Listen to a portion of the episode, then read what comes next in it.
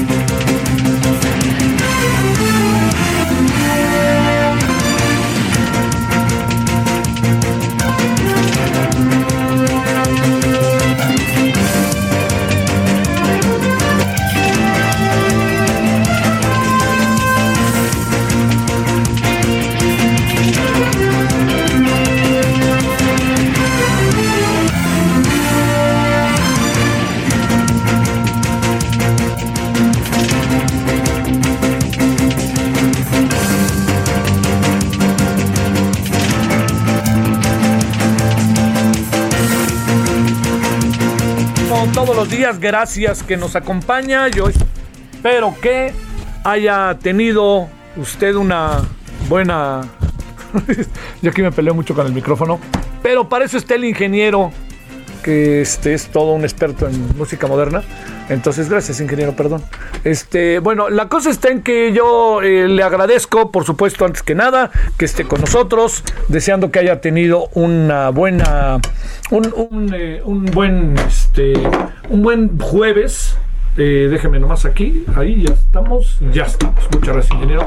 Eh, un buen jueves, que las cosas hayan estado bien y que además tenga usted la posibilidad de ir pensando en su fin de semana, ¿no? Así como sea, digo, uno se ve echando para adelante. Bueno, oiga, ingeniero, gracias. Yo creo que por más que hoy hice mi esfuerzo, soy manitas, soy manitas, ni hablar. No me pregunte por qué soy manitas en el micrófono, soy cuidadoso, siempre he tenido cuidado, pero algo hay con este micrófono que siempre le doy lata al micrófono. Bueno, oiga, a ver, eh, yo le agradezco, reitero, eh, que esté con nosotros, esperando que haya tenido un buen día. Mire, muchas cosas están rodeándonos a, lo largo de estos días en particular. Mire, algunas, yo creo que hay sentido de... eh, de, de pensarlas en función del proceso electoral. Pero hay otras que no, ¿eh? Yo estoy convencido de que hay otras que tienen que ver simple y sencillamente con el estilo de gobernar del presidente, que es un estilo totalmente distinto al que hemos tenido en las últimas décadas. Entonces, eso hace que el presidente en muchas ocasiones esté como todo el tiempo presente entre nosotros. Claro, ahora más por las elecciones, pero no es solamente el proceso electoral. Me parece que pensar el proceso electoral únicamente como el centro y ahorita todo está agudizado, quitemos del... ¿Qué le parece si quitamos del radar al señor Félix Salgado Macedonio y el asunto de la sobrerepresentación? Tendríamos en este momento otro tema que el presidente hubiera echado. Tan es así que ahí le va. Por ejemplo, el presidente asegura que están manipulando a los doctores para que salgan privados, para que salgan en la primera plana de la reforma o el universal, porque están presentando demandas para que los vacunen. Y el presidente dice, hágame favor presentar demandas para que los vacunen. Pues señor presidente, así es, estamos en el toma y daca que en buena medida usted provoca. Entonces no hay necesidad de- ni de enojarse, sino el que se re se lleva y el que no quiere ver fantasmas, pues que no salga en la noche. Así va a ser, ¿eh? Y de así, ahora sí, como diría aquella película, hasta el final, como diría aquella película de Robin Hood con Kevin, Kevin Costner y este en donde dicen, ¿dónde? Oye, ¿y aquí qué va a pasar entre nosotros? ¿Vienes? Le dije, pues hasta el final, pues hasta el final así va a ser, ¿eh? Se lo digo. Bueno, yo le planteo también algo que va de la mano de, esto. Eh, no, no, no tiene mucho sentido arengar una votación en favor de un candidato a otro. A mí no me da. No se me da. Yo sí dije por quién voté y sigo diciéndolo. Voté por Andrés Manuel López Obrador y voté por Morena. Hay cosas que no me gustan, hay cosas que no me gustan. Me vuelven a preguntar seguido mis queridos amigos y amigas, ¿te arrepientes? No me arrepiento. Este, yo creo que hay cosas que pueden cambiar. ¿Qué cosas podrían cambiar? ¿Qué cosas son susceptibles de poner en la mesa para pensar? Así de fácil. Una muy importante es que al gobierno no se le da la autocrítica. ¿Sería tan importante que el gobierno se viera en el espejo? Créame, tan pero tan importante que eso le permitiría a lo mejor abrir más los espacios, ensanchar lo más posible los espacios. Y eso le daría una mayor integridad, perdón, integralidad de la sociedad. Muchas ocasiones no se han eh, no se han dado cosas en nuestro país en estos años eh, porque no se ha escuchado a los otros. Pero a ver, yo le diría, podríamos en este momento, así de fácil, eh, echarnos para adelante con temas como hidrocarburos, con temas como el tema de energía, con esos temas, ¿no? ¿Podríamos echarnos para adelante y hacer las cosas de manera con variantes en donde hubiera una mayor satisfacción colectiva? Yo creo que sí, pero no se les escucha. Mire, por ejemplo, ha habido el Parlamento abierto en la Cámara en donde primero ha habido horarios que no son los que son y entonces nadie llega, ¿no? Adrede los cambios. Pero segundo, ha habido otra variable que sí me parece, pero brutal. Y esa otra variable es que hagan las cosas así de fácil, diciendo, venga de ahí, el este eh, venga de ahí el cómo se llama el, el proceso de, eh, de poder este eh, escuchar a todos ver a todos. Bueno yo le diría es la oportunidad de ver a todos pues sí es la oportunidad de verlos y de escucharlos. Ya los escuchamos sí ya los escuchamos. Bueno ya que usted los escuchó y todo eso usted supondría que les harían caso. Pues no les hacen caso ese es uno de las variables que están en este momento siendo sumamente difíciles, muy difíciles para eh, los que van, para el debate y para la propia oposición. Oiga, nosotros vivimos con el derecho de las minorías, no solamente existen las mayorías, existen las minorías. Este es uno de los grandes avances que ha habido en la sociedad y en el mundo. ¿Por qué? Porque tener, atender a las minorías es gobernar de manera total a todos. El presidente no nada más gobierna para sus cuates o para lo que él llama pueblo. Ni hablar, señor presidente, usted también para los más ricos. Tan es así que a veces se entiende más fácil con los más ricos que con los sectores críticos de la sociedad, ¿no? Ya aquello de la mafia del poder, pues ahora sí que podríamos decir que es producto del ingenio popular, como hubiera dicho en otro tiempo Alfonso Martínez Domínguez respecto a los halcones con motivo del 10 de junio. Entonces, todo esto que le digo, yo creo que hay que meterlo precisamente en todo el proceso de lo que estamos debatiendo, discutiendo y viendo. A ver, esto que le planteo, ¿qué le digo? Lo quiero sumar con otra cosa.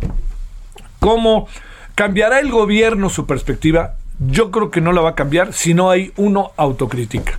Las mentes brillantes, como la película, que hay en el, en el partido Morena, deben de asomarse y deben de decir ¿Qué fregados pasa aquí? A ver, vamos a ver esto, vamos a ver lo otro. De eso es lo que debe hacer las mentes brillantes de, Morena, la autocrítica. O sea, yo entiendo que traemos un gobierno que está cumpliendo en buena medida con lo que prometió. Lo que prometió como, así de fácil, lo que prometió como, este, como en su proceso de campaña. El presidente está haciendo muchas de las cosas que prometió, pero hay otras que no. O hay otras que, ya, ¿qué tal si le digo? Oiga, yo me voy a ir de aquí a dónde? Acapulco, que siempre pongo de ejemplo, que me gusta tanto. Vámonos de aquí a Acapulco. Oiga, resulta que hay problemas en la carretera, pues vámonos por otro lado. Pero reconozcamos los problemas. Entonces aquí también lo que hay que hacer es eso, ¿eh? Hay que buscar. Si por un lado no se va, no se llega, pues hay que buscar por el otro para poder llegar. Y ese otro es la capacidad autocrítica y es el ver los escenarios a lo mejor cuesta más trabajo llegar. O a lo mejor sí llega más rápido, uno no sabe. Bueno, trato de, llevarlo a una conclusión. Esa es una. si hay una capacidad de autocrítica por parte del gobierno, yo creo que empezaremos a ver nuevos escenarios. Esa sería lo que yo llamo una, uno, uno de los elementos, una de las sacudidas que tendría el gobierno y Morena hacia sí mismo, viéndose en el espejo. Bueno, primero. Segundo, ¿cuál es el segundo asunto para considerar? El segundo asunto para considerar tiene que ver con sacudidas externas. ¿Cuál es una sacudida externa? El voto. Si los ciudadanos votan eh, críticamente hacia Morena, que quede claro que no estoy diciendo que voten contra Morena, estoy haciendo el análisis de las cosas. Si votan en contra de Morena y Morena no tiene este gran, esta gran, este gran voto contundente que lo tiene a, Morena y al presidente en el mismo, en una posición sin lugar a dudas con una gran capacidad de maniobra, eso puede ser la otra sacudida, porque el presidente vería y Morena vería, a ver, aquí nos están mandando un mensaje. Entonces la inteligencia de Morena y del presidente estaría en, venga el mensaje y lo atiendo. No estaría en ya ven, los adversarios se movilizaron y se nos echaron encima, nos echaron bronca, lograron meterse, robaron el voto. No va por ahí. Por donde va es muy sencillo. ¿Qué se puede hacer? ¿Y qué debe de hacer un gobierno? ¿Y qué debe de hacer un partido en el gobierno? ¿Y qué debe de hacer la ciudadanía si hay cosas que dentro del gobierno, de la presidencia y del partido mayoritario hay cosas que no le parecen? Pues hacerlas valer. Estas dos, estas dos circunstancias que le estoy diciendo, son los elementos de la sacudida. La autocrítica, que me parece lo más importante, y en un segundo, porque nadie del gobierno se autocrítica. Vea, véame, a ver, Pemex, Comisión Federal de Electricidad, Secretaría de Energía y el tema de la seguridad están en el voy derecho y no me quito como si no estuviera pasando nada. O no hubiera otras voces de la sociedad y experiencias dentro y fuera del país que nos pudieran ayudar. Bueno, con todo esto puesto en la mesa, así se lo planteo, eh, lo que uno acaba pensando es que la manera de sacudir al gobierno está en diferentes escenarios, pero principalmente dos, porque estamos partiendo de que el gobierno hay cosas que no ha hecho bien, pero estamos partiendo de que el gobierno ha hecho cosas que sí ha hecho bien, que quede claro. Entonces, aquello que significa que el gobierno fuera más autocrítico y se viera en el espejo, puede venir de adentro. Siempre ayuda. Da la impresión de que se está enconchando el gobierno. Y lo segundo, ¿de dónde puede venir? Ni más ni menos que puede venir, y esto es algo muy interesante, puede venir del voto. En donde el voto no sea tan mayoritario, muestre diferentes eh, diferencias y que estas diferencias obliguen al gobierno a decir, espérame, ahí viene el mensaje, y que sepan leer el mensaje, porque si van a, a, ver el mensaje diciendo, ya ven, nuestros adversarios lo lograron, nos quieren echar, esta es la histórica lucha entre el pueblo bueno y la bola de gandallas, no, no va por ahí, pero sí puede ser un elemento que permita al gobierno decir, a ver, ¿qué tendríamos que hacer? Y verse a sí mismo. Y si se ve a sí mismo, el gobierno va a dar un paso muy importante, porque la legitimidad la va a tener, hombre, la tiene, por supuesto, pero este proceso de no verse a sí mismo y de pensar que todo está bien, ¿por qué? Porque el pueblo bueno me lo dijo, no funciona. Porque además, ¿quién es el pueblo bueno? Este es otro asunto.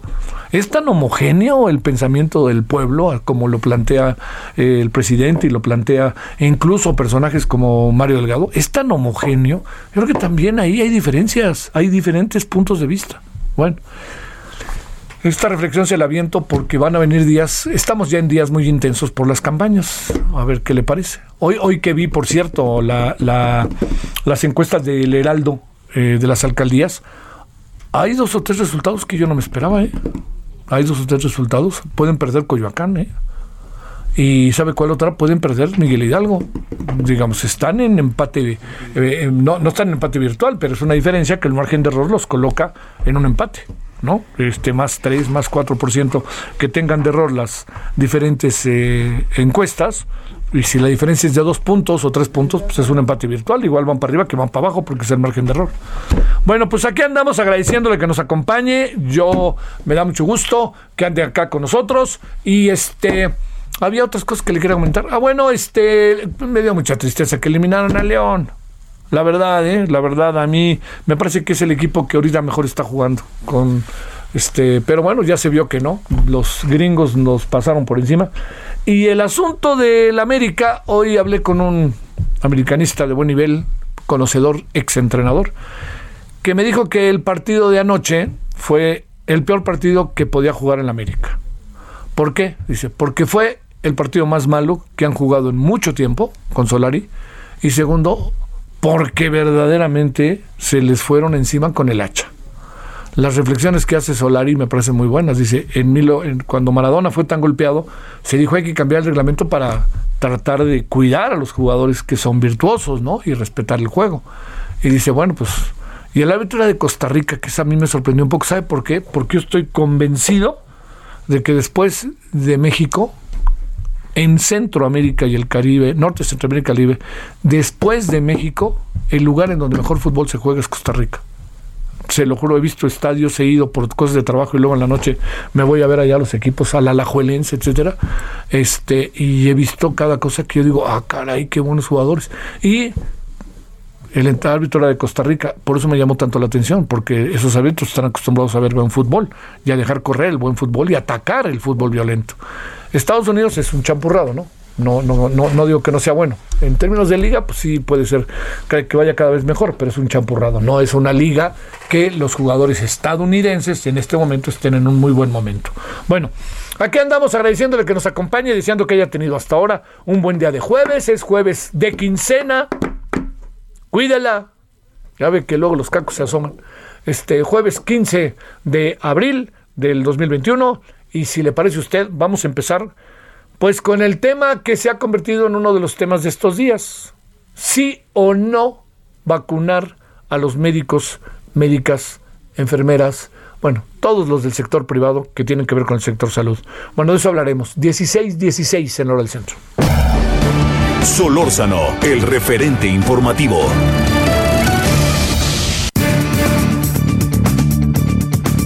entonces con eso. María José es eh, Díaz Alonso, es médico cirujano, médica. Eh, están en paro nacional, salieron a protestar, les dijeron que son unos cuantos y que quieren salir en el periódico Reforma o en el Universal. María, doctora, ¿cómo estás? Hola Javier, muy bien, buenas tardes. Gracias, a ver, ahí te va, te va. Eh, salieron a protestar para, para el Reforma y para el Universal, como dijo hoy el presidente. ¿Cuál es el estado de las cosas? Te escuchamos con gusto. Mira, eh, quiero platicarte un poco cómo ha sido eh, todo este movimiento. Nosotros teníamos entendidos como médicos privados que eh, el plan de vacunación comprendía en su segunda fase que vacunaran al resto del personal de salud, no solo a la primera línea y no solo a las personas que estaban dentro del sector salud o de hospitales grandes porque hay que recordar que también este es un discurso que están dando todo el tiempo, que ellos ya vacunaron a la primera línea y que solamente el COVID está en los hospitales. Y pues esto es falso. Sí. Porque al final del día, cualquier paciente, y sobre todo ahorita con la tasa que traemos de contagio, pues tiene, puede tener COVID. ¿Cuál es Entonces, usualmente estos pacientes, perdón que te interrumpa, por favor, por favor, llegan inicialmente a consultorios pequeños. O, con sus médicos de, confianza, o el médico de la farmacia, o el médico de su colonia. Y ya solo si se complican, terminan en los hospitales. Entonces es, es como muy engañoso decir que el COVID solamente está ahí. A ver, ¿qué hacemos si me permites, eh, para tratar de buscar una salida. Da la impresión de que el presidente no va a mover un ápice el asunto y, y bueno, dice que son pocos ustedes, que están siendo manipulados, que quieren salir, reitero, en el Reforma o en el Universal. A esto, ¿qué, ¿qué se puede contestar así en función de lo que ustedes están viviendo? Ah, no somos pocos. De hecho, hay una iniciativa que se llama Vacunas Médicos MX. Y esa iniciativa lo que hace es contemplar a todo el personal de salud, porque no solo se trata de médicos. Y el censo que tienen hasta el día de hoy son 32 mil personas. Entonces, pues poquitos no somos. Y la otra cuestión es que el hecho de que nosotros pedir vacunas no constituye un hecho político nosotros estamos pidiendo simplemente vacunas por una cuestión de salud pública. Al final del día, yo hablo con el medio que a mí me da entrada para que yo pueda hacer valer todo esto que nosotros pensamos. Y además no solo es lo que pensamos, es lo que plantean organismos internacionales. La misma OMS ha dado los lineamientos para cómo se deben de vacunar a todos los países y la prioridad son los médicos y, y el personal de salud en general. Entonces, todo esto que nosotros pedimos, pues está basado en evidencia y está basado en la ciencia, no en ocurrencias. Eh, ¿Tú a qué te dedicas, doctora María José? Yo, soy médico general y tengo mi práctica privada. Eh, eso significa que recibes... Yo tengo mi consultorio. A ver, me duele la cabeza y yo te voy a ver. Exactamente, yo tengo mi consultorio. Me, lastimé una pierna y te voy a ver. Así es. Ajá, o sea... Y los últimos meses yo me he dedicado a tratar pacientes COVID. Porque es el paciente que llega, es el paciente que últimamente se siente lo suficientemente mal como para ir y tocar en mi consultorio y decir, doctora, no sé qué me pasa. Sí. Entonces ahí es donde tú haces el diagnóstico. Eh, eh, Alcaldía Benito Juárez, lo que me hace pensar que estamos en una, en una zona semi-residencial, clase media y sectores populares, ¿no? Así es. Cabe todo ahí, como en todas las alcaldías, ¿no? Sí, sí, sí, sí. Y también la otra cosa es que como empecé a tratar pacientes COVID, entre los mismos pacientes te van recomendando. Entonces de repente tu consulta se empieza a convertir en eso, ¿no? ¿No te has este, contagiado? No, hasta la fecha no, afortunadamente no, pero ha sido porque realmente he tomado todas las medidas posibles. Eh, ¿Qué edad tienes si no es indiscreción, María José? Tengo 33 años. O sea, digamos, te podría pegar. No, no, ya estamos en que a cualquiera le puede pegar, ¿no? O sea, sobre todo lo que hemos visto, ¿no? Y déjame decirte como cuestión personal que yo tengo una enfermedad que me causa inmunodepresión. ¿Qué se llama? Pero pues soy médico y tengo que seguir atendiendo pacientes. Sino de que vives, ¿no? Eh, ¿Cómo se llama esa enfermedad? Eh, se llama es una forma de esclerosis múltiple. Sí, ubico, ubico muy bien. No soy especialista, pero sé por qué hay gente que conozco que la padece.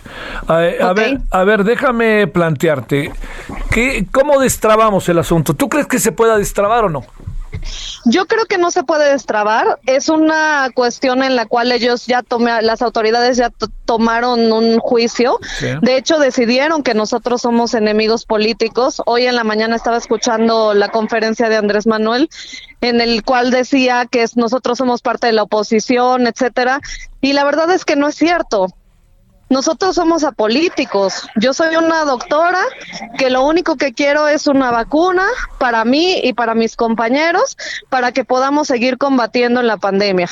¿Cuántas personas supones tú que hoy del sector público y privado, en función de lo que has visto, manifestaciones, de lo que escuchas, podrían estar todavía sin vacunar? No te digo personas en total sector salud, sino quizás porcentajes.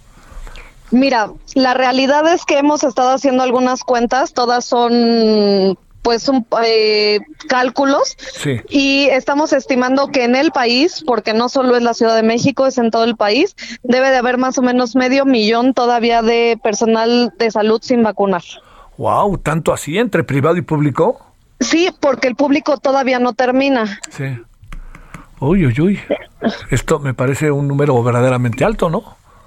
Sí, porque además si tú te pones a comparar las cifras, ellos han dicho que han vacunado más o menos como al 50% de los médicos. Que, que, constituye el padrón. Nosotros sabemos que entre, por ejemplo, médicos y odontólogos debe de haber como 450 mil. A esto agrégale las enfermeras. Sí. Que esas no tienen tanto problema porque la mayoría sí trabajan en el sector público. Público. Entonces, en, en, el, en el caso de las enfermeras, ¿tú considerarías que ya la mayoría se vacunaron o están por vacunarse? Pero también le tienes que agregar químicos, camilleros, la gente de limpieza, eh, todos los técnicos que están dentro de los hospitales. Y agrégale estudiantes, porque los estudiantes también ven pacientes. Sí, claro, muchos que son, ¿cómo les llaman? Este, residentes, ¿no?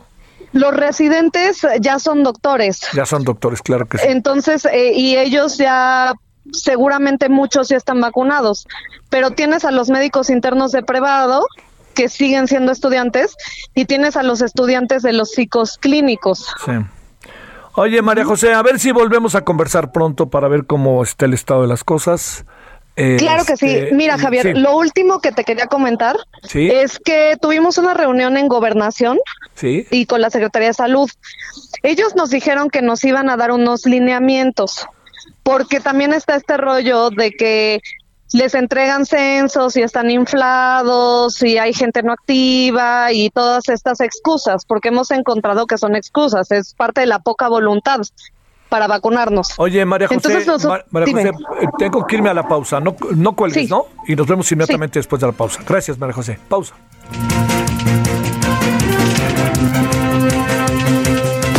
El referente informativo regresa luego de una pausa. Heraldo Radio. La HCL se comparte, se ve y ahora también se escucha.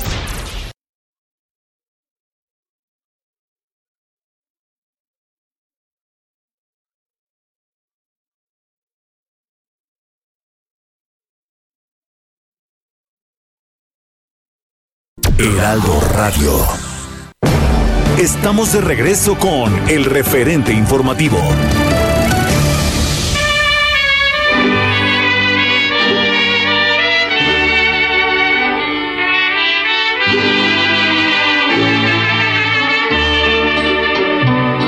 Amorcito corazón, yo tengo tentación de un beso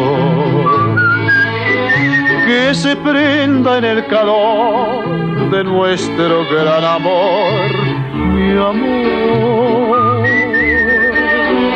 Yo quiero ser un solo ser, un ser contigo. Te quiero ver en el querer para soñar la dulce sensación de un beso mordelón quisiera. Amorcito corazón decirte mi pasión por ti.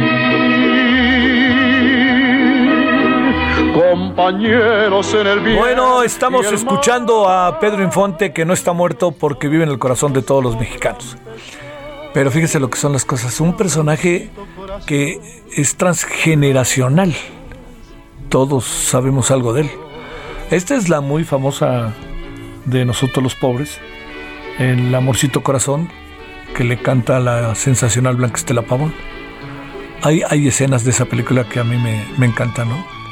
Como le, le- le- al, al personaje que está en su casa de Blanca Estela Pavón, no sé qué, creo que es su padrastro. Le dice, cállese marihuano en una escena, como me causa gracia. Y Pedro Infante está divertidísimo como siempre. La cosa está en que murió en 1957, el 15 de abril, 40 años de un accidente de aviación en Yucatán, pero recuerdo también, en mi corta edad, como, no son 40 años, es mucho más. No, no, hombre, 57 son más, pues, ¿qué pasó?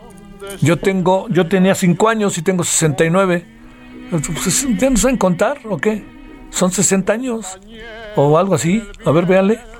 Si nació en el, si el accidente fue en el 57, hagan cuentas. Yo diciendo que 40 años. Haga cuentas, saque su calculadora.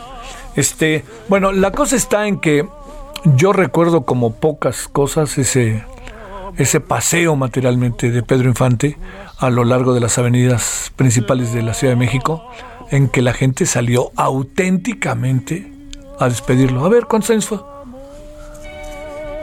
No, dice, no, no. A ver, hoy de 1957 fallecía Pedro Infante. No, no, no, no, no. Vean, ¿en qué año murió? Híjole, Casa House y Acher Manzana Manzan. Ahí está. Entonces, ¿por qué no hacen las cuentas? 2021 menos este eh, en do- 2021 menos 1957 ¿cuánto es?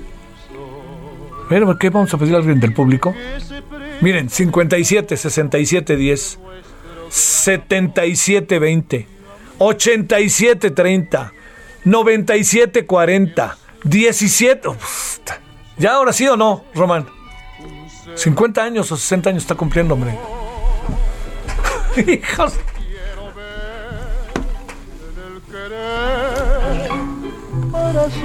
Ah, ah, cierto. Bueno, ya, ahora sí me la trago, perdón. No, pues son mucho más este, años. Ya que me hicieron los. Yo los hice bolas. Yo reconozco mis errores. Yo, Bora, respeto. Las primeras veces que Bora dijo yo, Bora, respeto, me lo dijo a mí, te consta, Román. Hasta un libro hice con él. Bueno, oiga, a ver, si perdón, me equivoqué. Este, perdón que lo metí en esta dinámica. Murió a los 40 años y ya van sesenta y tantos años que murió. Nomás déjame acabar de decir que yo recuerdo vívidamente cómo eh, se le despidió por las calles de la ciudad. La señora que trabajaba con nosotros, recuerdo que a mi mamá le pidió el día, mi mamá, la verdad que no porque fuera mi mamá, pero un encanto, le dijo, pues lo, claro, me dice, tengo que ir. Y lloraba y lloraba, ¿eh? pero como ella y ellos, muchos, muchos, un personaje fundamental. Pero lo que son las cosas, cómo la gente se muere en una circunstancia como esa y se convierte en una leyenda absoluta voy a decir algo que a lo mejor a muchos no les gusta. Si no se hubiera muerto Pedro Infante, imagínese toda la etapa que hubiera vivido Pedro Infante, hubiera salido en Siempre en Domingo con Raúl Velasco, ¿no? Seguramente, y hubiera estado ahí y esa leyenda hubiera entrado en otra dinámica de la que pues, es ahora. Bueno. Le agradezco. Entonces, perdón, María José, te seguimos contigo nada más para que concluyamos y te agradezco la paciencia. ¿Qué decías, este, y te tuve yo que interrumpir? Hablamos con gobernación, ya hablamos con salud y ahí tuvimos que cortar. Adelante, María José, y gracias. Ah, sí, Javier, te platicaba que hablamos con ellos y les pedimos estos lineamientos. Al final del día no han sido muy claros en los lineamientos y creo que lo que va a suceder es que nos van a envolver en burocracias para ganar tiempo y para que en algún momento nosotros nos vacunemos en, por edad o por otras circunstancias. Entonces, eh, pues para mí es muy importante recalcar esta poca voluntad. También es falso que nosotros no queramos que vacunen otras poblaciones. Al contrario, si te estoy hablando de un problema de salud pública, pues entre más gente haya vacunada, pues más vamos a contener la epidemia. Entonces yo no, nosotros no estamos en, en contra de que vacunen a las personas de la tercera edad o a los maestros o a los deportistas. Simplemente queremos ser considerados dentro de ese eh, bonche prioritario. Al final del día es muy padre llamarnos héroes y ponernos eh, fotos en reforma, pero pues lo que necesitamos son armas para poder seguir combatiendo este virus. Llevamos un año combatiendo el virus. Y la otra cuestión es que dice y se mofa, es que no se saben organizar. Y tiene toda la razón, porque no somos políticos, porque no somos sindicatos, porque no somos arraigados, eh, este, acarreados. Somos médicos, y tiene razón, no sabemos luchar y no sabemos ir a marchar, porque nuestro campo de batalla hoy sigue siendo el hospital y siguen siendo nuestros consultorios y siguen siendo nuestras clínicas. Ah. Bueno, María José, como te decía antes de despedirnos, que no nos despedimos afortunadamente, en poco tiempo, si no te importa, volvemos a hablar. Claro que sí, muchas gracias. Gracias, María José Díaz Alonso, médica eh, cirujana, médica general, como nos dijo. Pues el tema de la vacuna, sí o no, sí o no, a los este, médicos privados, que el asunto ha ido creciendo y creciendo y creciendo de manera eh, cada vez de, pues yo diría que hasta incluso de mayor encono, ¿no? Por decirlo de una manera. Bueno, ahora 16, 16 rectificó 37 en la hora, 16.38 en la hora del centro. Solórzano, el referente informativo.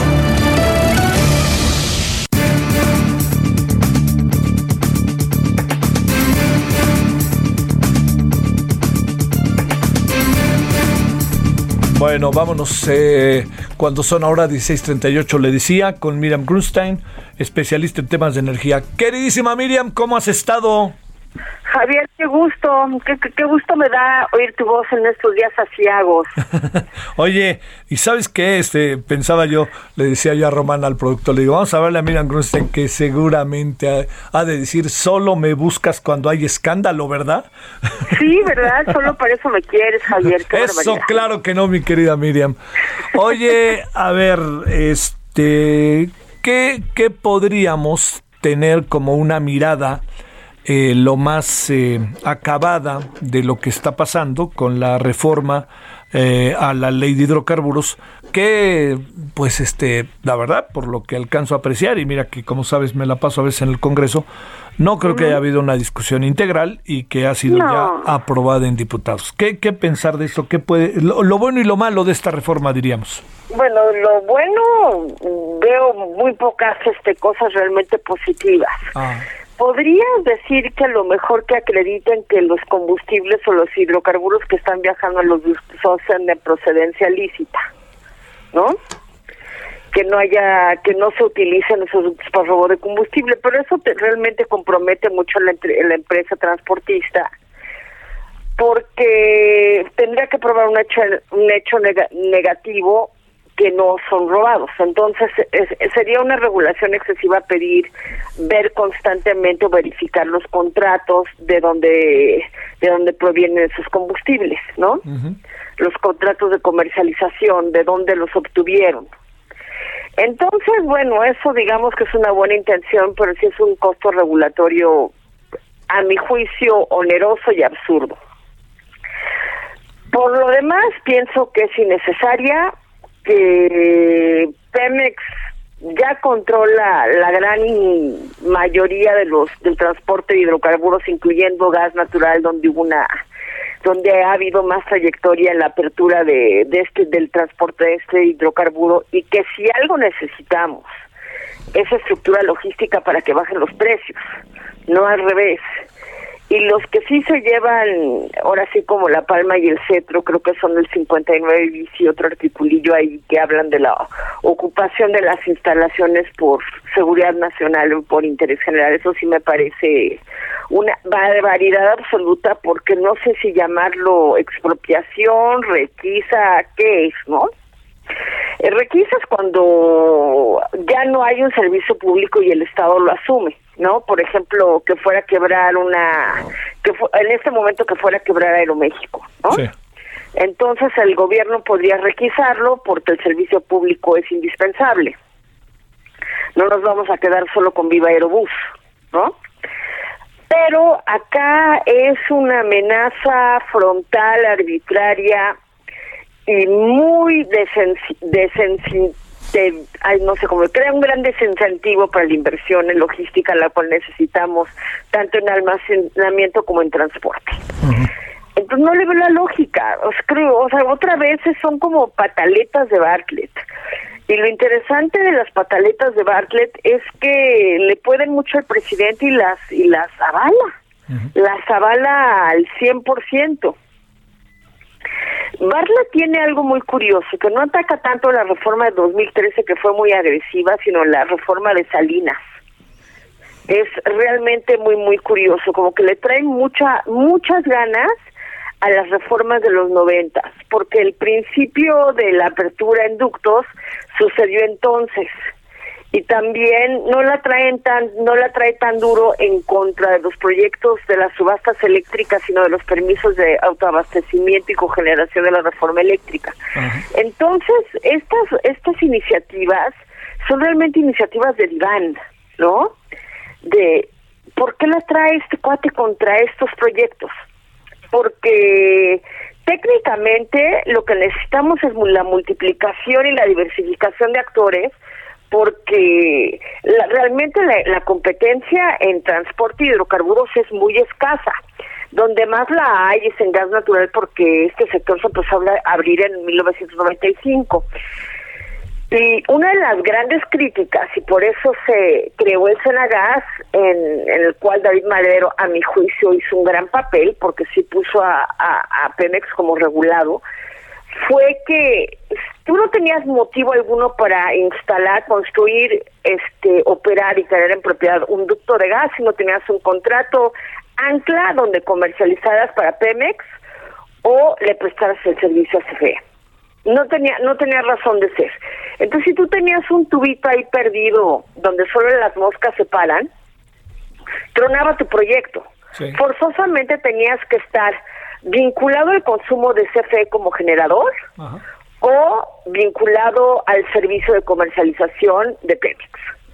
Entonces ya de por sí la, la competencia es débil en gas natural y bueno, en crudo, petroquímicos y petrolíferos es creo que es, es, es, inexistente. Y lo que realmente encarece, ahorita que todos estamos parados de pestaña con el precio de la gasolina, realmente creo que ahí el villano no es una persona identificable, es que la logística nos sale cara por falta de competencia. Entonces solo van a agravar el problema. Y ahorita que meten este sustote de la amenaza de revocación, que de por sí, bueno, yo trabajé en la CRE cuando tú todavía estabas en la primaria, por ahí de 2000. No, no, no, no me tires un piropo de esa naturaleza que no lo puedo aceptar. Es para que me busques más. Entonces... este ya existía la, amenaza de revocación por incumplimiento en el servicio o en las condiciones del mismo ya se daba desde entonces entonces que lo pongan en una ley es de alguna manera inservible o no conocen los permisos que sería gravísimo o nada más lo están elevando a la ley para para para asustar no pero eso de la ocupación de las instalaciones es verdaderamente terrorífico, porque sí se parece mucho a una expropiación. Porque yo me preguntaba, bueno, este seguridad nacional, no hay gas, ¿no? Otra vez se les congeló el clima en Texas y no hay, ¿no? Entonces el presidente dice, changos, tengo que hacer algo para que haya gas. Tomo el control de los ductos de Pemex porque sí, ¿no? No de los ductos de Pemex, de los ductos de gas, porque sí, ¿no? O se están robando el combustible, tomo, lo, tomo el control de los ductos de un privado porque sí, ¿no? Aunque realmente no hay poliductos privados. ¿Qué pasa con las tarifas del servicio? ¿Quién las cobra? Eso la ley no lo aclara las las cobra eh, la empresa productiva del Estado, que en este caso sería Premix porque no hay otra, o la sigue recibiendo el propietario originario. Entonces van a crear un relajo demencial, realmente de locos. ¿Qué pasa durante esa suspensión? Y también pues tendría que haber algún tipo de, como dicen los gringos, statute of limitation, una limitación, ¿no? Porque esta, que, que esta suspensión puede ser para siempre, seis meses, tres días, dos semanas. Además, ahora pues ya no nadie le va a meter un peso a logística porque este riesgo país se vuelve en un financiamiento al recontra caro. Porque si el operador del ducto pierde ese ingreso, ¿cómo le paga el banco? No, no, no. A ver, ¿qué, ¿qué, nos va a pasar, Miriam Rustein, como país con esto? Tomando en cuenta que a la par de esta reforma a la ley de hidrocarburos, ahí andamos con una, este, con una reforma a la industria eléctrica en donde los amparos aparecen hasta por abajo de la, de la, de la puerta. Vamos a ver qué pasa con la acción de inconstitucionalidad que presentó la oposición, que yo creo que si los ministros ah, le han echado un ojeadito al 25, al 27 y al 28 de la Constitución, tendrían que decir que es inconstitucional. ¿Qué va a pasar con este país? Es que nos vamos a quedar sin fuentes energéticos. Porque primero que las renovables no. Ahora que los hidrocarburos no. ¿Con qué quieren que vivan? ¿Con vela? ¿Con que vivamos con velas, con leña? ¿Con qué? O sea, todo el mundo, Javier, está expandiendo su canasta energético. ¿no? Este, yo ya el tema de hoy en el mundo es el hidrógeno, ¿no? Cómo utilizar el hidrógeno que está suspendido en la, en la, atmósfera para usarlo combustible. Y nosotros cada vez achicamos y achicamos y achicamos nuestra canasta de energéticos. Entonces es verdaderamente una locura. Vamos Mira, a mí siempre me ha caído gorda la frasecita que vamos en contra de las tendencias mundiales, porque a veces las tendencias mundiales no son para nosotros. Pero ahora sí es un despropósito que, bueno, si fuera perro te mordería en la cara, ¿no? Así de violento. Sí. Nos estamos metiendo en un lío de una crisis energética. Hoy leí una notita de Forbes que en donde le decía que no era la villana del cuento, cosa que me parece muy, muy poco seria, que la digo una funcionaria pública de ese rango, y que el mercado era menos importante que la seguridad energética. Pues entonces que no hagan cosas que atenten contra la seguridad energética. De veras que Javier, nos vamos a quedar sin energía y eso es un costo incalculable. Porque todo el mundo tiene mejores lugares donde ir.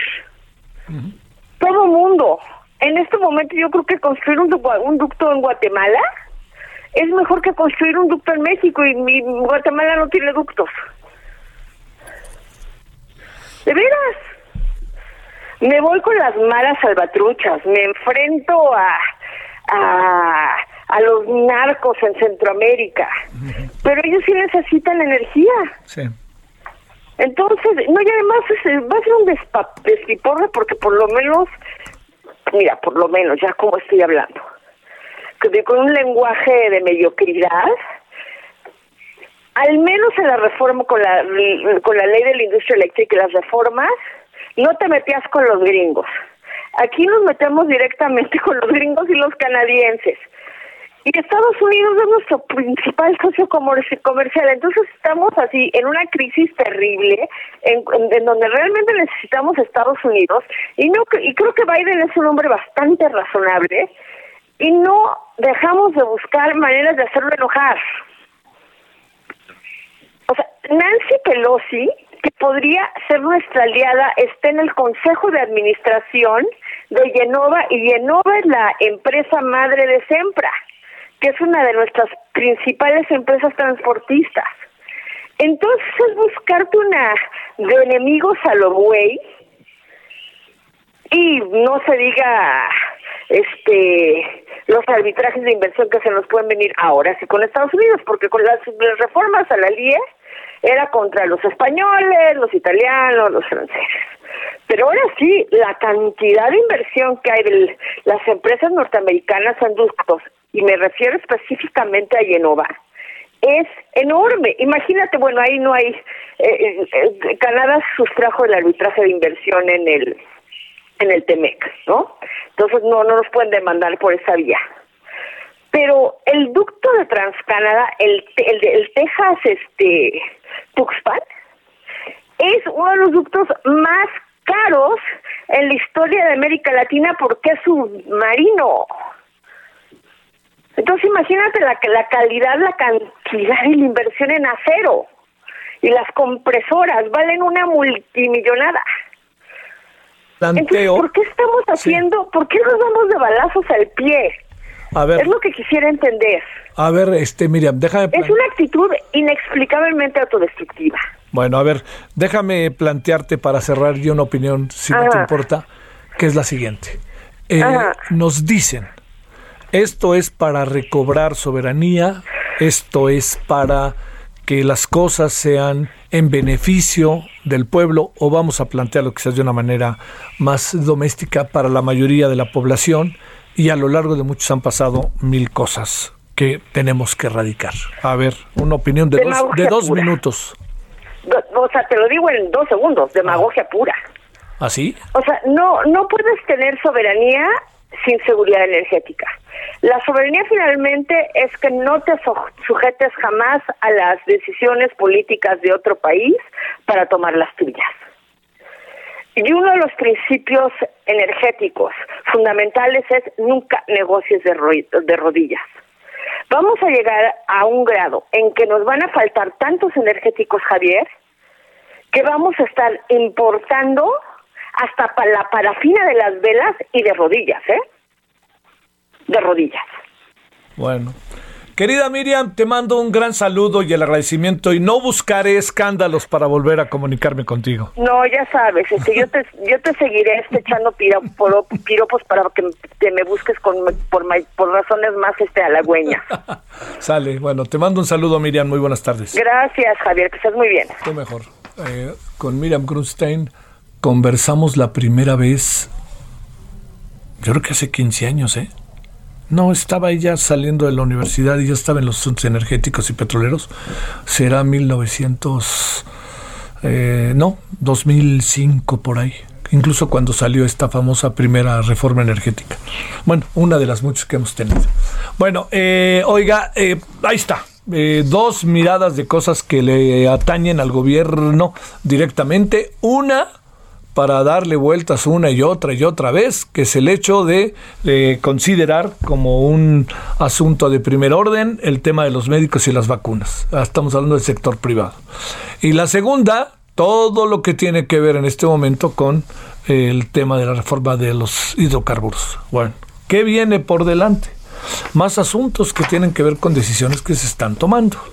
Viene el tema de la creación de un padrón de datos biométricos de usuarios, que como recordará usted, ayer dimos una primera aproximación vía eh, la extraordinaria Irene Levy. Entonces, eso es lo que tenemos. Y también lo que tenemos es que hoy en la noche vamos a hablar de las elecciones en términos de candidatos. ¿Quiénes son? Conversemos, acerquémonos a ellos. Si a usted le parece, vamos a una pausa y estamos de vuelta.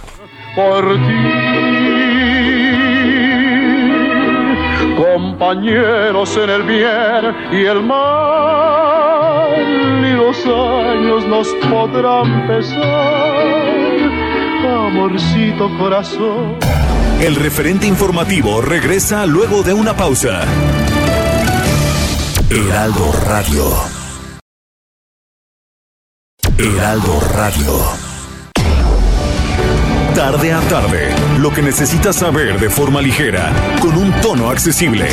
Solórzano, el referente informativo. Mira, si te vienen a contar algo de la bola, yo no tengo la culpa, ¿eh? No la tengo, mira, te lo juro que yo no fui. Si te vienen a contar cositas malas de mí, manda a todos a volar y diles que yo no fui. Yo te aseguro que yo no fui, son puros cuentos que hay por ahí. Tú me tienes que creer a mí, yo te lo juro que yo no fui. Mira, mm, te lo juro que yo no fui, hombre. No fui, no. Si te vienen a contar cositas malas de mí, manda a todos a volar y diles que yo no fui. Todos me dicen por ahí que tienes cara de yo no fui. Y a ti te dicen el yo lo fui. Yo no fui, dice Pedro Infante, que está cumpliendo ya años de muerto. Le recuerdo lo que le decía hace rato, ya sin hacerme bolas. Qué, qué bárbaro, qué situación la que vivió la Ciudad de México y el país. Pero digo la Ciudad de México porque lo trajeron acá a la Ciudad de México. Eso era verdaderamente un mar de lágrimas y de reconocimiento de un tipo verdaderamente popular. Alguien me platicaba que su relación con Jorge Negrete, más allá de los testimonios, alguien que los conoció, que era una relación de profundo respeto. Hasta donde sé, nomás salieron en una película juntos. Pero recuerde que Jorge Negrete era líder y creador de un sindicato de actores importantísimo, que al paso del tiempo se convirtió en algo así de fácil. Este, eh, y yo creo que eso pues no, no, no, no puede pasarse por alto, ¿no? Este fue un momento también de mucha riqueza del cine nacional. Algunos le hablan la época de oro.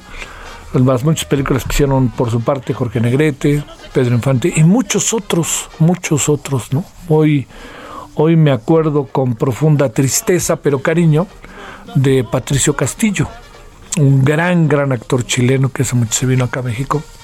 Fíjese, buen amigo de Héctor Bonilla, buen amigo de Héctor Suárez, buen amigo de Fernando Luján. Bueno, era toda una generación maravillosa. Patricio Castillo hizo papeles de comedia, pero papeles de teatro clásico simple y sencillamente excepcionales. Así se lo digo. Así que nos acordamos de, del Pato Castillo, con quien incluso varias veces compartimos comidas padrísimas. Así que hoy lamentablemente falleció. Yo creí que era un poquito más joven, tenía 81 años, creí que tenía como 76, por ahí así, pero tenía 81 años. Nos acordamos de él con enorme cariño. Bueno, vámonos a las 17 con 3 en la hora del centro. Yo no fui, son puros cuentos que hay por ahí. Tú me tienes que creer a mí, yo te lo juro que yo no fui. Mira, Solórzano, el referente informativo.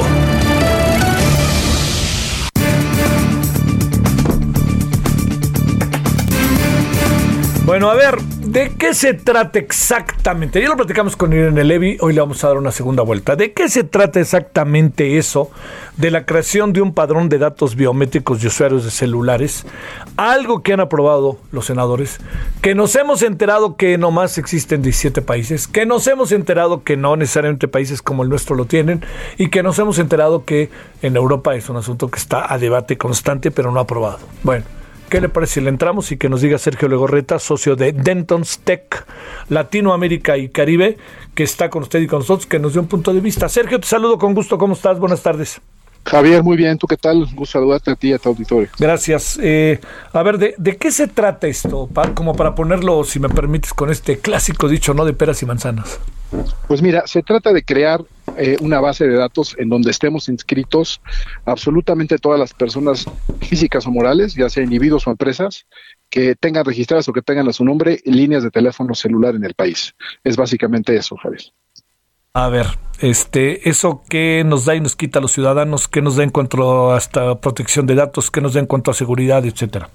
Mira, el, objetivo inicial, como parecía ser que viene la iniciativa, es eh, crear un mecanismo adicional para el combate al crimen. ¿No? Sabemos que existen extorsiones todos los días, muchas de esas se dice que son originadas desde, las, desde dentro de las cárceles, sabemos que se cometen muchos delitos, este, secuestros, extorsiones eh, y todo tipo de delitos utilizando teléfonos celulares.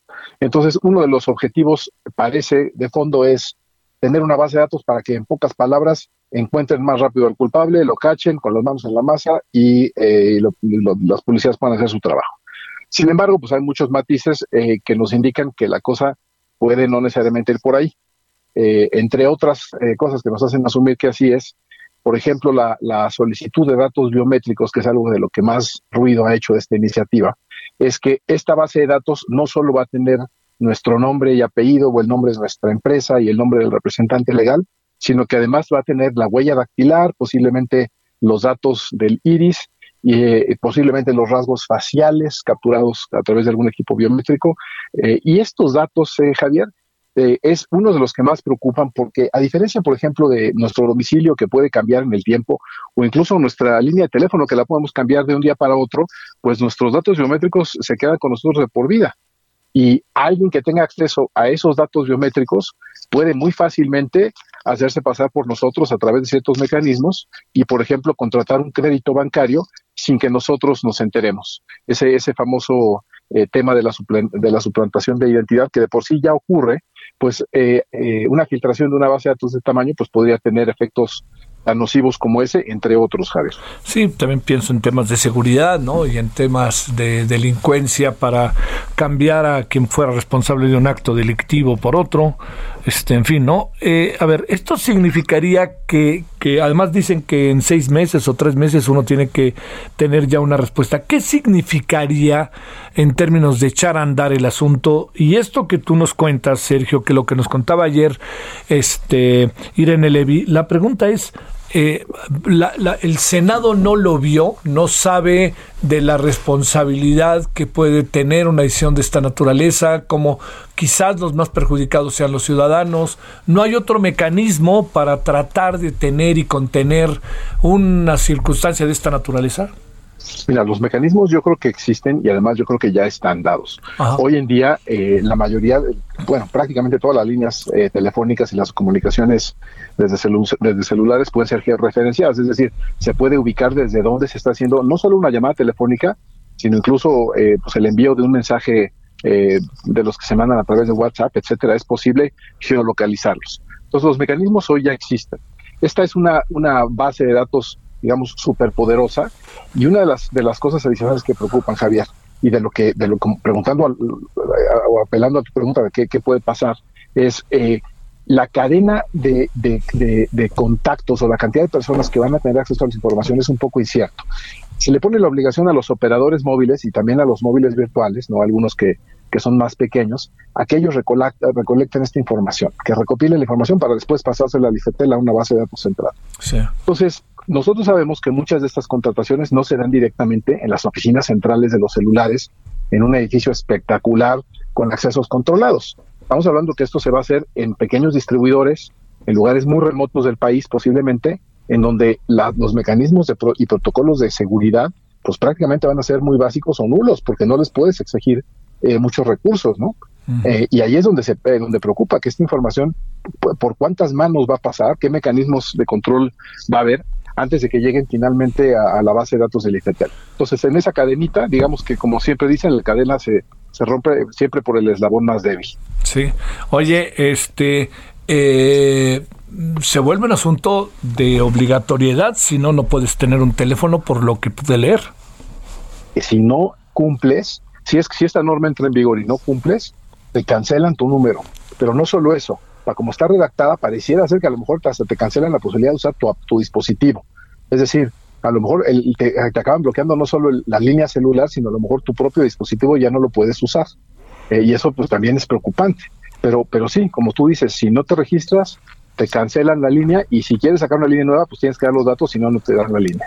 Y esto es algo de lo que ya muchos especialistas han dicho que es violatorio de los derechos humanos, porque pues está reconocido que el acceso a las comunicaciones y al Internet es un derecho humano primario, y de pronto por no querer dar estos datos, pues te niegan el acceso a la comunicación, y esto pues también es muy preocupante, Javier. Eh, ¿Fueron consultados eh, alguien sobre el tema? ¿Qué piensas? Eso, uno, y dos, eh, el IFETEL, que lo iban a hacer subsecretaría, ahora ya lo hacen otra vez organismo autónomo y viva, va a ser el encargado de todo esto. Una reflexión sobre estos dos asuntos. Mira, eh, vamos a empezar por el último. El tema del IFETEL tiene razón. Es un, es un instituto que, como ha sido el caso de muchos otros organismos, de repente un día son odiados, al otro día son amados y ahora le quieren dar no solo superpoderes, le quieren dar una obligación muy importante, pero no le están dotando el presupuesto, que es algo que también es, es, es, algo que hay que tener mucha cautela. Armar una base de datos y gestionar una base de datos de este tamaño con responsabilidad y en clase mundial requiere muchos recursos, recursos que hoy el IFETEL ya mismo, el IFETEL mismo ha dicho que no tiene. Eh, y la iniciativa no viene establecido que haya una, una reasignación de recursos para, para el IFETEL. Entonces, ese es un tema eh, también que hay que tener mucho en cuenta. Y en cuanto a las consultas, eh, por lo menos hasta donde yo tengo entendido, la industria en sí no fue consultada. Digamos, nosotros como usuarios, porque digo yo no sé, pero prácticamente todos los usuarios, las personas de este país somos ya usuarios de una línea telefónica con más de 126 millones de líneas telefónicas del país, hasta donde yo sé, pues no fuimos mayormente consultados. Entonces, esto pareciera ser una iniciativa que viene eh, sin mucha consulta previa, Javier. El presidente le habría dado ya el visto bueno desde ayer, ¿no? No lo sé, por lo pronto no ha sido publicada en día oficial. No sabemos si el presidente la va a vetar porque tiene. Pero, pero ayer dijo que le había con buenos ojos, ¿no? Eh, eso dijo, así es. Sin embargo, pues no ha sido publicada en el día oficial. Este, eh, digamos, ¿qué, qué, camino viene? Eh, ayer hablábamos, para variar, otra vez de esta figura tan importante del amparo. ¿Habrá muchos amparos en relación a esto? Seguramente los habrá. Seguramente los, los primeros en ampararse van a ser los operadores móviles, eh, ya sea en este momento o cuando vengan las reglas secundarias que tendrá que poner el IFETEL. Seguramente vendrán amparos de grandes usuarios de líneas móviles, porque pues tú imagínate, por ejemplo, todos los cajeros automáticos de este país prácticamente funcionan con líneas celulares. Todas las terminales punto de venta con las que nos cobran los restaurantes funcionan con líneas celulares. Hay usuarios con, con, cientos de miles de líneas que seguramente van a ser también de los primeros en ampararse. Este, estamos en un callejón sin salida, ¿no? ¿No tiene que pasar por diputados el asunto, pregunto? El tema ya está directo para, para su promulgación, Javier. Es una, Viene de es una ya, ya es algo que, que en cuanto sea publicado en línea oficial, eh, pues prácticamente al día siguiente este, lo tenemos ya como una realidad. ¿Qué piensan las líneas, este, los, las empresas telefónicas, entre otras? Yo creo que deben de estar muy preocupados. Deben estar muy preocupados, eh, primero que nada, porque así como ocurrió, con la experiencia del Renault hace una década, eh, Javier, porque ya esta, esta no es la primera vez que se intenta una base de datos así. esta es más robusta que, que aquella del Renault, pero deben estar muy preocupados los operadores porque esto también les incrementa sus costos. Y ese incremento de costos, pues van a tener de dos, o los absorben o se los trasladan a los usuarios. Y de por sí, en una época como estas, en donde pues prácticamente todas las empresas están y estamos buscando sobrevivir en una época complicada financieramente, pues el incremento de costos es lo, último que uno espera. O seguramente han de estar preocupados, aunado a que pues la desidia y el, y el retraso en, en llevar a cabo los trámites les puede también complicar la operación y les puede también incluso bajar eh, los ingresos. ¿Qué acaba pensando, eh, digamos, eh, más que pensando, qué acaba viendo el mundo de me, leí ayer que decían eh, Emilio Álvarez y Casa que solo 17 países tenían un sistema similar. Estoy está en lo correcto Emilio Álvarez y Casa. ¿Qué pasa en Estados Unidos? ¿Qué pasa en países como Colombia, Brasil, Chile, Perú, Argentina, Costa Rica, que son Panamá, que son países que podríamos tener una buena cantidad de similitudes en cuanto a nuestros procesos de telecomunicación? Mira, aquí lo que está pasando, Javier, es que se está queriendo construir un, edificio muy sofisticado al estilo del Burj Khalifa este de Dubái, eh, con ciento y pico pisos de altura, encima de cimientos de, harina. Y lo que está pasando es que, eh, y la gran desconfianza que hay, es que a nivel procuración de justicia, porque aquí a esta base de datos se le, se le faculta a las policías locales a tener acceso, Javier. Y sabemos, y, y, tenemos muchos casos documentados, ¿no?, de colusión entre el crimen organizado de las policías y las autoridades locales. Entonces, eh, la desconfianza que existe en países como nuestro, desgraciadamente, es que no tenemos unas bases sólidas eh, a nivel administrativo, a nivel judicial, y evidentemente pues entra este temor y esta suspicacia de qué va, qué va a pasar, como pasó con el Renault, en donde al poco tiempo la, información que se dio pues ya estaba a la venta eh, disponible en el mercado negro. Entonces, yo creo que lo que tenemos es, es un temor fundado, o por decirlo de forma más coloquial, la verdad es que estamos ciscados. Hay una, hay una una cantidad de iniciativas que se han promulgado en los últimos meses en materia de tecnología y telecomunicaciones que parecieran indicar que hay una ansia regulatoria, unas ganas de, regular, pero sin, sin mucho, eh, digamos, sin mucha técnica legislativa en algunos casos, pero también sin falta de sentido común y sin haber arreglado primero las, las bases. Eh, nos hace falta tener un sistema de justicia más sólido, eh, mucho, mucho, pero mucho más blindado al tema de la corrupción, para que podamos tener confianza como ciudadanos en que la operación de una base de datos de, este, de esta naturaleza y de este calibre va a ser, va a ser manejada con, el cuidado debido. Y este, no, y además, ¿sabes qué? El, los institutos como el INAI están en la mira, ¿no? Que serían los que exigirían y los garantes eh, para los ciudadanos de la transparencia y de la difusión de información, que eso también va a ser otra variable. Claro, aquí, aquí sin duda el INAI tiene un mucho que ver en este tema eh, ya ellos ya hicieron un pronunciamiento inicial. Eh, yo esperaría que, en caso de que, se, que se promulgara, viniera ya no solo ya no solo pronunciamientos, sino incluso también acciones de parte del, del, INAI como un, responsable directo del, de la vigilancia de, la, de los datos personales de, de todos los ciudadanos. Híjole, híjole. Eh, andamos en un callejón sin salida, eh, andamos con que no hay camino de regreso, andamos con que esto ya es un asunto este, consumado. ¿Ante qué andamos? Pues mira, vamos en un tren bala, Javier, eh, en una vía que no está todavía construida y no sabemos si nos vamos a encontrar con terracería, con una pared o qué es lo que va a pasar. es algo sumamente preocupante, sin duda. Híjole, híjole, híjole. Bueno, pues este le, diría, diría yo, Sergio, que lo que puede venirnos es un asunto verdaderamente delicado porque no vamos a medir las consecuencias y porque además eh, no sé qué puede pasar con legislaciones de carácter internacional. Cuando digo esto, eh, este, así de fácil, eh, quiero decir cómo se va a legislar para los extranjeros o para los que tienen teléfono y consiguen un teléfono en México? Para ¿Qué va a pasar ahí? Mira, una de las, uno de los grandes huecos que tiene eh, esta normatividad es, primero que nada, los, los SIMs electrónicos. Esta, esta norma habla de los SIMs, de los famosos microchips, estos que llevan los celulares, pero se refiere siempre, siempre a los SIMs físicos. Hoy prácticamente todos los teléfonos móviles tienen la capacidad de ser provisionados con SIMs electrónicos que están ya en el microcircuito y que se pueden activar, como, como dicen eh, en tecnología, over the air. Se pueden eh, provisionar o hacer funcionar con una instrucción de, a través del espectro, ¿no? Entonces, ese, ese gran universo escapa de esta regulación y nadie sabe qué va a pasar con esos SIMs electrónicos, si aplica o no aplica. También escapa el tema de los, de los eh, usuarios extranjeros que no tengan CURP. Eh, pareciera ser que, la norma eh, eh, hiciera, nos hiciera pensar que todos los usuarios de telefonía en México somos mexicanos y no es el caso, hablando tanto de personas morales como extranjeras. Y también escapa el universo de los, de los SIMs que están en México como usuarios visitantes, el famoso roaming. y esto puede dar cabida, sin duda, a un, incremento importante de, ya sea un mercado negro de, de SIMs extranjeros operando en México, como ya ha ocurrido en otros países.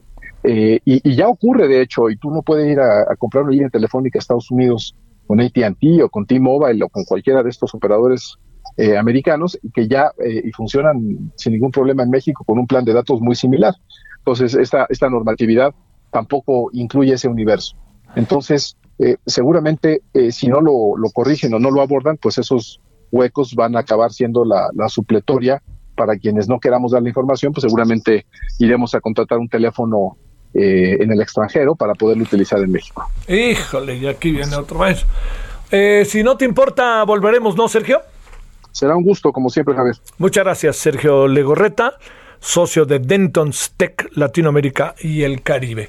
Eh, a ver si encontramos por ahí a Misael Zavala, que debe de traer lo de lo que está ahorita en curso, que es el tema de la eh, para después de la pausa es el tema de la que se amplía hasta el 2024 la gestión del señor Saldívar a petición del presidente en la Suprema Corte. Para decirlo claro, eh, amplía el periodo del presidente de la Suprema Corte hasta que termine el actual gobierno federal en 2024. Ahí le vamos. Vámonos ahora a las 17:19 en la hora del centro. Solórzano, el referente informativo.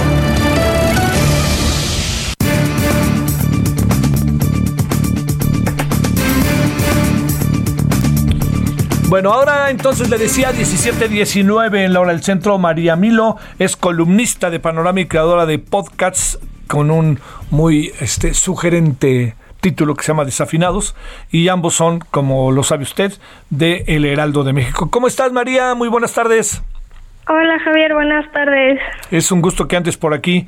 Oye, a ver, eh, cuando uno se plantea el tema de niñas en situación de vulnerabilidad, ¿qué es lo que definimos, qué es lo que vemos, qué es lo que has alcanzado a apreciar para tratar de entender y sobre todo valorar aún más esta iniciativa de Abramos Ventanas?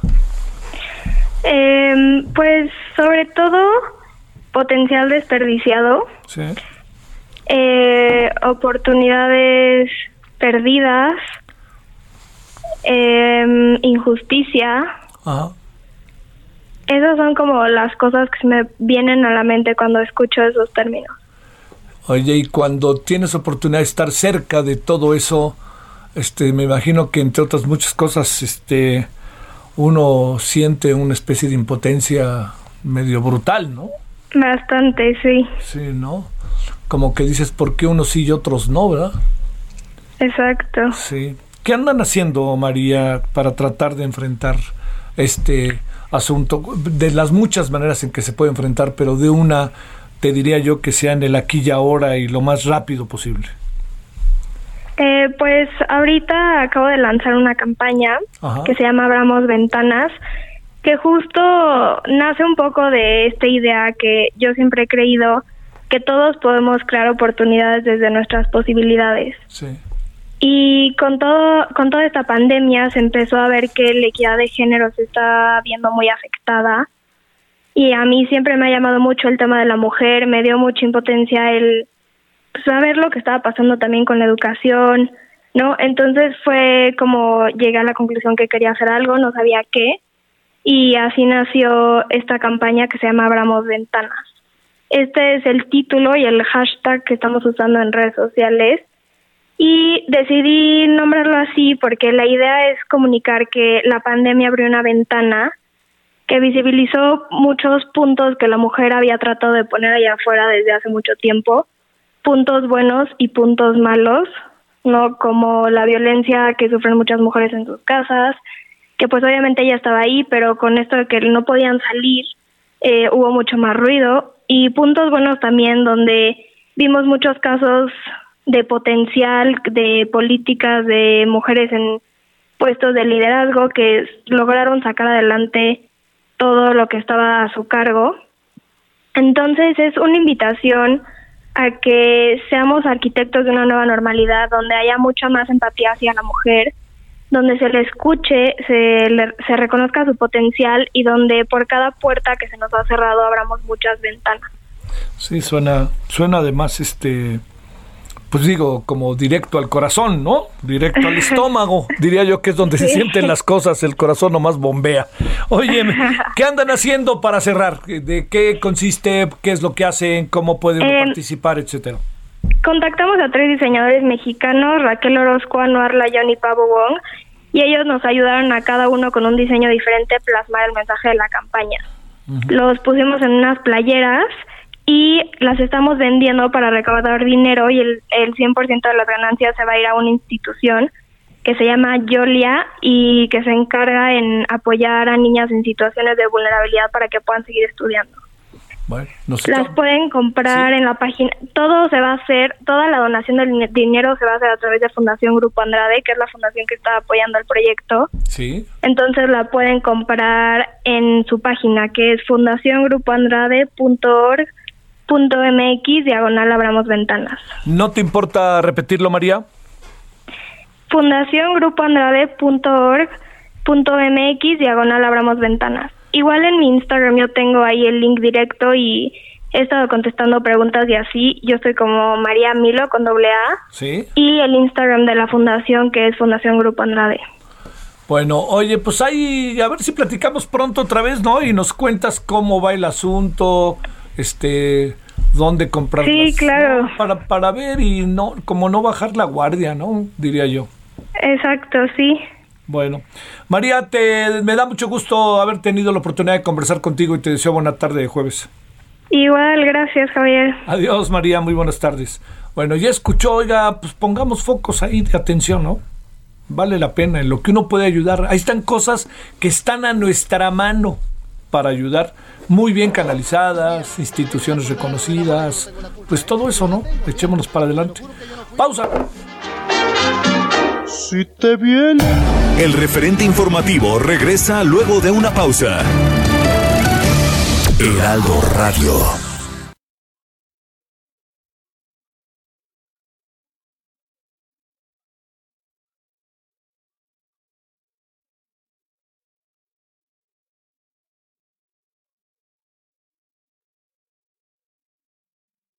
Heraldo Radio. Estamos de regreso con el referente informativo.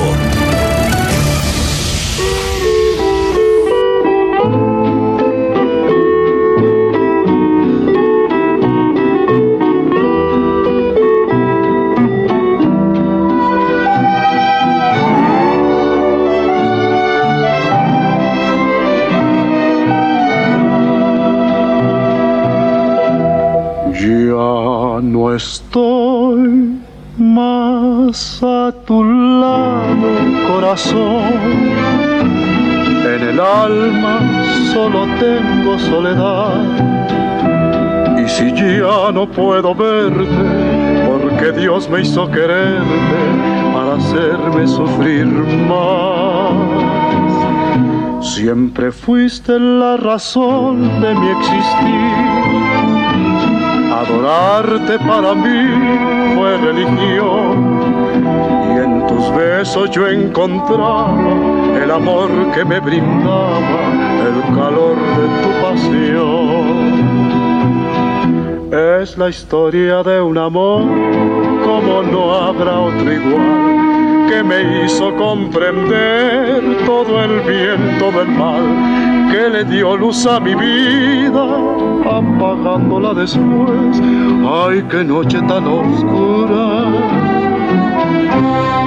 Todo se ha de volver. Ya no estoy más a tu lado, corazón en el alma solo tengo soledad.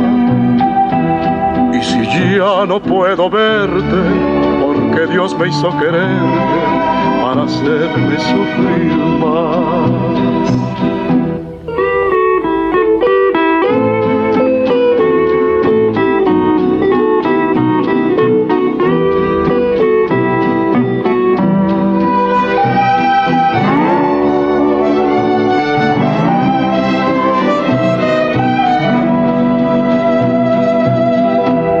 La historia de un amor como no habrá otro igual que me hizo comprender todo el bien, todo el mal que le dio luz a mi vida apagándola después. Ay, qué noche tan oscura. Todo se ha de volver.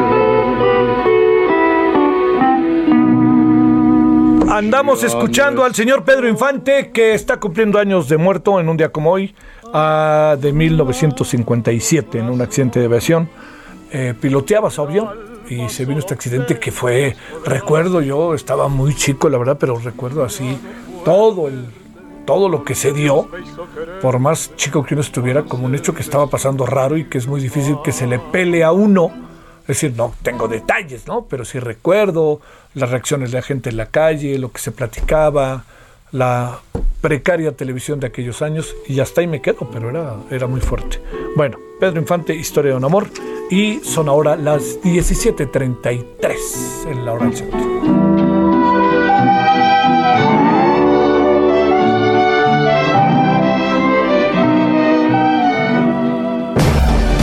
Solórzano, el referente informativo.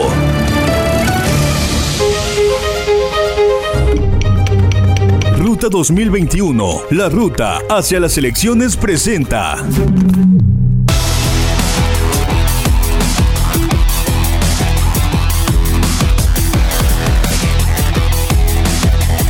Bueno, vámonos entonces 17:34 en la hora del centro y empezamos Ruta 2021 directamente con Carla Benítez hasta Guerrero. Adelante, querida Carla, ¿cómo van las cosas? Hola Javier, un saludo al auditorio. Pues te comento que tras regresar sin candidatura a Guerrero por la tarde nos hicieron esperar las manifestaciones en Acapulco y Chilpancingo por parte de simpatizantes de Félix Salgado, quienes rechazan la decisión de los consejeros del INE. En ambos eventos estuvo presente la ahora ex candidata a la gubernatura. Sin embargo, por la noche, en un mitin en Acapulco aseguró que hasta ahora no ha sido notificado por el INE, por lo que el tiempo de la resolución aún no corre. En ese sentido, Macedonio sostuvo que Morena no impondrá ningún otro candidato y reiteró que ya tiene lista la segunda impugnación habrá de presentar en cuanto les ha entregado el documento que avale la decisión del Consejo General del INE. Asimismo, dijo que respetará el fallo que dé el Tribunal Electoral del Poder Judicial de la Federación, pues dijo se trata de un compromiso con la democracia, mientras que al mismo tiempo reconoció cansancio físico. El senador con licencia también adelantó que desde la Cámara de Diputados se promoverá un juicio político contra el consejero presidente del Instituto Nacional Electoral, Lorenzo Córdoba, ya que el morenista acusó a Córdoba Viéndelo y al consejero electoral Ciro Murayama de no garantizar la equidad en el proceso electoral en curso, pues justificó no ser el único precandidato que no presentó gastos de fiscalización, pero sí uno de los dos sancionados y ambos de Morena. Se prevé que esta tarde el político guerrerense haga acto de presencia en una manifestación que está prevista para dentro de unos minutos aquí en Acapulco, por lo que seguimos a la espera de lo que pase una vez que se ha notificado. El reporte, Javier, buenas tardes. Oye, antes de que te nos vayas, querida Carla, eh, dos cosas que me llaman la atención, que dice que está cansado, pero lo que me llamó también la atención es que es un discurso diametralmente opuesto al discurso que esbozó hace este no más de cinco días, ¿no?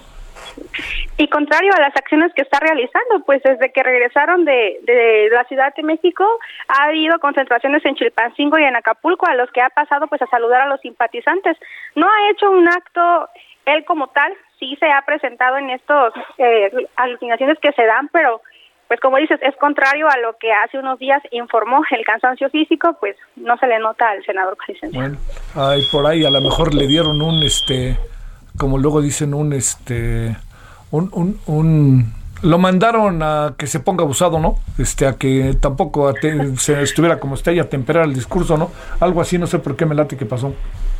Sí, hasta ahora el discurso hacia parte para el INE no, no ha cambiado. Él mantiene la postura de que el INE debe desaparecer y el juicio político hacia los consejeros que votaron en su contra, pues asegura que esto se trata de una fobia de los propios consejeros hacia él, incluso lo mencionó también anoche, que era una cuestión personal que atentaba hacia la democracia y a sus derechos políticos. Bueno, Carla, yo tengo la impresión de que el tribunal le va a decir que sí y ya están más tranquilos los ánimos, ah, porque dijo que no iba a haber elección si no este, era candidato. Luego por ahí el presidente pide que una encuesta telefónica. No, pues es el cuento de nunca. O sea, más presiones no puede haber. Y el tribunal, particularmente su presidente, parece que tiene simpatías por el color morena. Bueno, gracias, Carla. Hasta luego, Javier. Gracias. Seguimos pendientes. Seguimos en la ruta 2021. Vámonos al Estado de México. José Ríos. ¿Qué tal, Javier? Buenas tardes. saludo con gusto a ti, al auditorio que nos escucha por el Heraldo Radio. Y pues bueno, para comentarte que ante el impulso de los valores de la democracia en las juventudes y sobre todo también para pasar un buen rato, pues el Instituto Electoral de Nayarit eh, ocupa sus redes sociales para viralizar algunos memes relacionados con las próximas votaciones a nivel local y federal. El programa llamado Javier Memes Electorales fue creado por la Comisión de Educación Cívica y Cultura Democrática del IEN, el cual también busca dar un buen rato a los seguidores de sus cuentas de redes sociales. Aunque no especifican los nombres de los usuarios, el instituto da cuenta en sus plataformas de comunicación que son enviadas por jóvenes usuarios que siguen los perfiles de este instituto electoral. Y pues bueno, a manera de mofa, los memes cuentan con imágenes como personajes como Bob Esponja, Pikachu, Kirby, Winnie Pooh y los Simpson, quienes son colocados en historietas relacionadas con la importancia del instituto. Esto pues bueno, con la intención de seguir impulsando el voto de los jóvenes, el cual pues recordemos es uno de los sectores más este rezagados en materia de participación ciudadana. Por último, Javier, además de estas dinámicas de memes, el Instituto Nayarita también impulsa la participación de juventudes en la democracia con concursos de fotografías y cuentos relacionados con las elecciones que se acercan. Nayarit, por último, Javier, pues renovará su gubernatura, 30 diputaciones, así como la presidencia municipal en sus 20 ayuntamientos el próximo 6 de junio. Esa es la información que te tengo, Javier. Bueno, sale, pero por lo pronto está pues quién sabe si está mal eso. ¿Qué piensas? Bueno, tenemos uno que estar ahí, ¿no? Ahí difundiendo los memes, pues ha de haber uno que otro meme divertido. Lo que pasa es que también habrá memes que le pegan fuerte a los candidatos, ¿no? Y que se convierten en anticampaña o los evidencia, ¿no? Es correcto, sobre todo incluso hasta viralizan memes de, provenientes de granjas de bots y bueno, pero pues acá lo están haciendo con su ronco pecho, con todo de manera inocente y pues bueno, con esta intención del que ellos argumentan, pues es para impulsar el voto entre las juventudes. No creo que sea de la mejor manera esto que está pasando por allá. Sale, gracias. Seguimos pendientes, ver buenas tardes. Gracias, buenas tardes. Eh, 17.39 en la hora del centro. Charbel Lucio, vámonos contigo. ¿Cómo andan las cosas por allá, por Michoacán? ¿Qué tal? Buenas tardes, un saludo al auditorio. Les platico que en Michoacán los candidatos eh, pues ya están blindados frente a la delincuencia, delincuencia y es que, eh, pues sin detallar un número de cuántos candidatos han solicitado seguridad, el secretario de Seguridad Pública de Michoacán dijo que eh, pues ya se les entregó autoridad a cuatro aspiran eh, a cuatro aspirantes a alcaldes y a un candidato a diputación, también a los cinco candidatos a gobernadores. Ellos no solicitaron seguridad, esta se les otorgó automáticamente. Esta solicitud se hará previa denuncia penal por amenazas, aunque también advirtió que muchas de estas amenazas eh, pues son las hacen algunos adversarios políticos, se mandan mensajes desde números desconocidos donde les advierten a estos eh, candidatos presuntamente amenazados que si no se bajan de la candidatura puede haber alguna consecuencia, eh, por lo que van a estar investigando estos números telefónicos de los que se están recibiendo estas amenazas. Y bueno, para medir el riesgo eh, de los candidatos se estableció un semáforo de tres colores, el verde pues para eh, candidatos en un riesgo bajo, el amarillo para candidatos que tienen riesgo específico en algún lugar eh, o evento y el rojo para aquellos aspirantes que van a tener que llevar consigo una escolta de la policía Michoacán para poder transitar por los municipios o por todo el estado. Ese es el reporte. Este, bueno, como sea, te quiero decir que este eh, hay algo que no se puede soslayar, mi querida Charbel. El tema de la seguridad está encima de nosotros con las elecciones en dos o tres estados, entre ellos Michoacán. ¿Ya no hubo, por cierto, repercusiones del empujón? Sí, eh, pues mira, como te lo dije ayer, esto va a seguir dando de qué hablar, con la novedad de que hoy eh, al maestro Fernando Padilla, que fue el maestro empujado por el gobernador Silvano, pues ya le retuvieron su salario como docente, eh, mientras todos sus demás compañeros de esta región de la Tierra Caliente ya recibieron sus cheques, a él pues resulta que no le llegó su pago salarial, por lo que eh, compañeros de la Coordinadora Nacional de Trabajadores, Trabajadores de la Educación y pobladores de Aguililla también se unieron a una manifestación en la presidencia municipal de, eh, de Aguililla y pues para exigir que el, ayuntamiento interviniera, que dialogara con las autoridades educativas para que pues le fuera entregado su cheque porque eh, pues claramente es una represalia por el incidente que protagonizó con el mandatario estatal. ¿Hay algún buen motivo por el cual se le haya retenido el cheque al maestro? No fue informado. Eh, el alcalde de, de Aguililla, Osvaldo Maldonado, eh, incluso se comunicó con la subsecretaría de Educación para conocer cuál era la situación. No se le explicó por qué no había llegado el cheque de este maestro. Únicamente se le dijo que en las próximas horas eh, le va a llegar su pago. Sin embargo, no no ha sido así, por lo que eh, pues la gente se movilizó y el maestro pues sigue a la espera de que esto eh, pues se haga realidad. Y por otra parte también ya eh, un bufete de abogados de aquí de la ciudad de Morelia presentó una denuncia contra el mandatario eh, por abuso de autoridad e intimidación. Mm. Bueno, este no deja de ser un asunto fuera de serie, mi querida Charbel, ¿eh? Perdón, digan lo que digan, ¿eh? ¿Un asunto de qué, perdón? Fuera de serie, ¿no? No fuera de lugar. Claro, sí, sí, incluso pues, el, el, mandatario después de este incidente ya no se le ha visto públicamente quizás está eh, pues, evitando que se le siga cuestionando este tema. Sale. Te mando saludos, Charbel. Saludos allá hasta Michoacán. Un abrazo. Ahora 17:43 en la hora del centro. Ruta 2021. La ruta hacia las elecciones presentó. Solórzano, el referente informativo.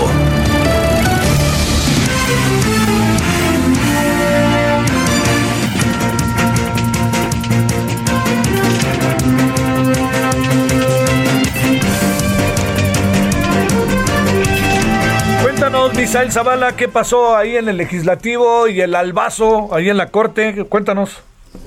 Javier, efectivamente, pues Morena dio un albazo en el Senado para avalar que el presidente de la Suprema Corte, Arturo Saldívar, y los actuales miembros del Consejo de la Judicatura Federal duren en sus encargos dos años más de lo establecido actualmente. Eh, esto fue pues acusado por la oposición ya que ninguno de los senadores estaban al tanto de este transitorio que se emitió de que se metió perdón de último momento eh, y bueno la oposición pues acusó de este albazo y una gandalla ya que eh, pues eh, al concluir la votación para las reservas que se estaban dando para la reforma a la ley orgánica del poder judicial de la Federación cayó de extraño que en la sesión el senador Dante Delgado comenzó a gritar en plena sesión eh, acusando esta situación, un albazo y eh, pues más minutos más tarde el senador Juan Cepeda, que también es de Movimiento Ciudadano, subió a tribuna a leer este transitorio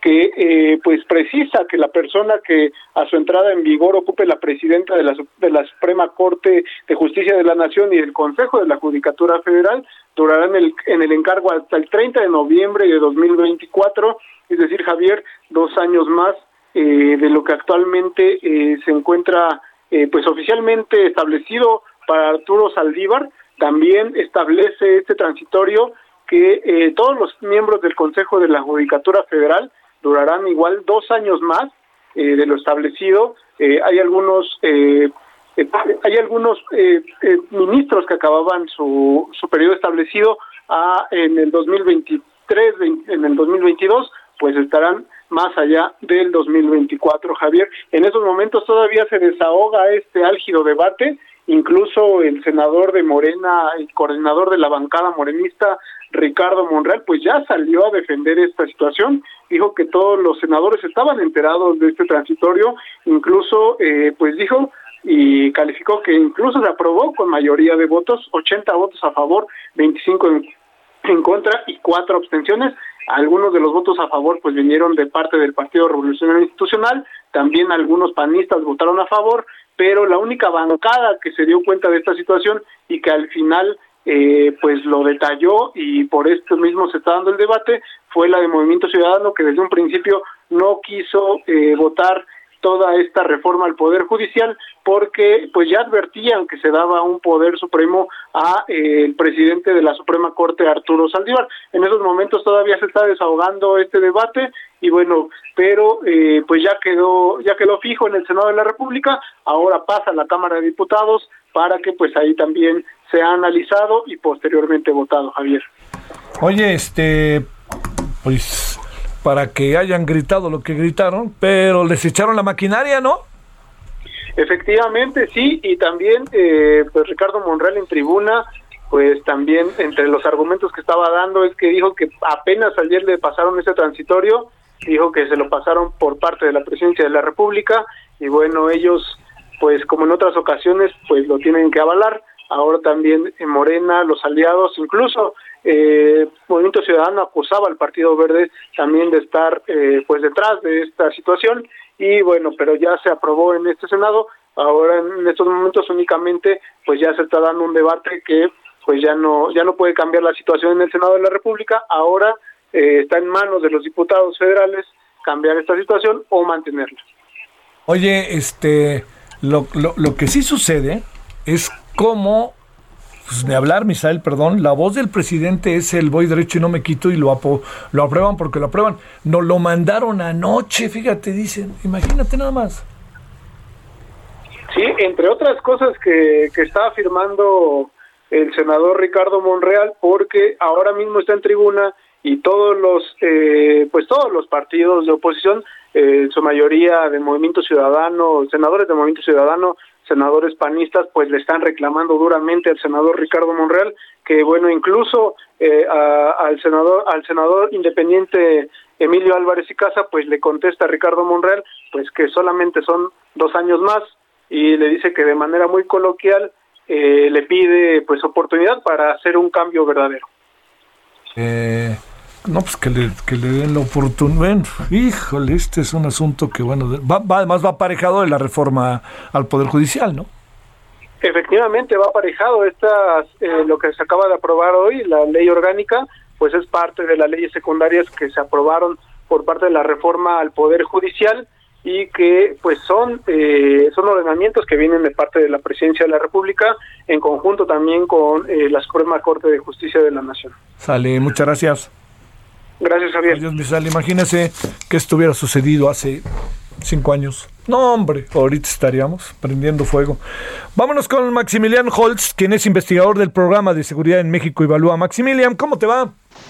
Javier, muy buenas tardes. Gracias. A ver, ¿qué sacó México Evalúa sobre el tema de los homicidios que de repente empezamos a encontrar que no son confiables eh, los datos. A ver. Así es, el día de ayer México Evalúa presentó un nuevo estudio, la segunda versión de fallas de origen, que es un estudio que analiza la evolución de los homicidios, tanto los intencionales como los accidentales, que ocurrieron en el país en los últimos años y trata de identificar si los patrones que reflejan los datos son normales o quizás si hay algún tipo de comportamiento extraño, alguna irregularidad o incluso tal vez una manipulación de los datos. Eh, a ver, si fuéramos a detalle, ¿cuáles son estos grandes hallazgos, hallazgos Maximilian? Bueno, nuestro índice, eh, que se compone de cuatro componentes, eh, señala en primer lugar que hay estados que eh, reportan muy bien sus estadísticas. Estados como Sonora, Yucatán, Campeche, Zacatecas o Chiapas.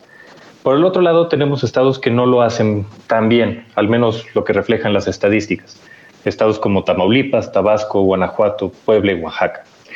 Eh, en estos estados encontramos comportamientos anómalos. Por ejemplo, eh, analizamos la evolución de los homicidios culposos, estos que no tienen una intención detrás, que son accidentales, y en cualquier país del mundo estos homicidios eh, culposos evolucionan de manera aleatoria, es decir, no, no hay ningún patrón definido, no hay ninguna tendencia. ¿Qué pasa? Que en algunos estados del país sí encontramos fenómenos de este estilo que, describo, encontramos unas tendencias o encontramos eh, valles o montañas que no son típicos para este tipo de datos. Oye, este, el asunto que tiene que ver con los datos, a ver, con lo que ustedes están investigando, Maximilian, eh, encuentran que, que, digamos, aquí, aquí, ¿cuál es la razón por la cual los datos no son exactamente los precisos? ¿Dónde, dónde está el problema, diría yo? ¿Dónde, ¿Dónde empieza y termina la bronca a la hora de medir? Porque medir, y medir bien, Maximilian, pues te lleva a un proceso de crear políticas públicas que sean efectivas. Justamente, Javier. Eh, si no tenemos datos de calidad que sean precisos, que sean confiables, no podemos diseñar una política pública que atienda de manera puntual los problemas que estamos viviendo. Pensemos en que tal vez, por ejemplo, los homicidios en alguno de los estados eh, perdón, los feminicidios que en algunos de los estados no se estén eh, este, reportando de manera correcta. Entonces no habrá una autoridad que tome esos datos y diga, ah, mira, tenemos un problema de feminicidios, voy a implementar una política que atienda y proteja a las mujeres para que eviten ser asesinadas de, manera tan brutal. Eh, al no tener estos datos, pues bueno, las autoridades tienen que maniobrar un poquito a ciegas, ¿no? Eh, y entonces por eso nos interesa tanto este tema de los datos, estar seguros que son confiables. Y hace un momento me preguntabas, bueno, ¿y por qué eh, pueden no ser confiables o por qué pueden llegar a tener deficiencias? Eh, aquí hay varias razones y varias hipótesis. por un lado, vemos que las capacidades institucionales de cada entidad son muy distintas.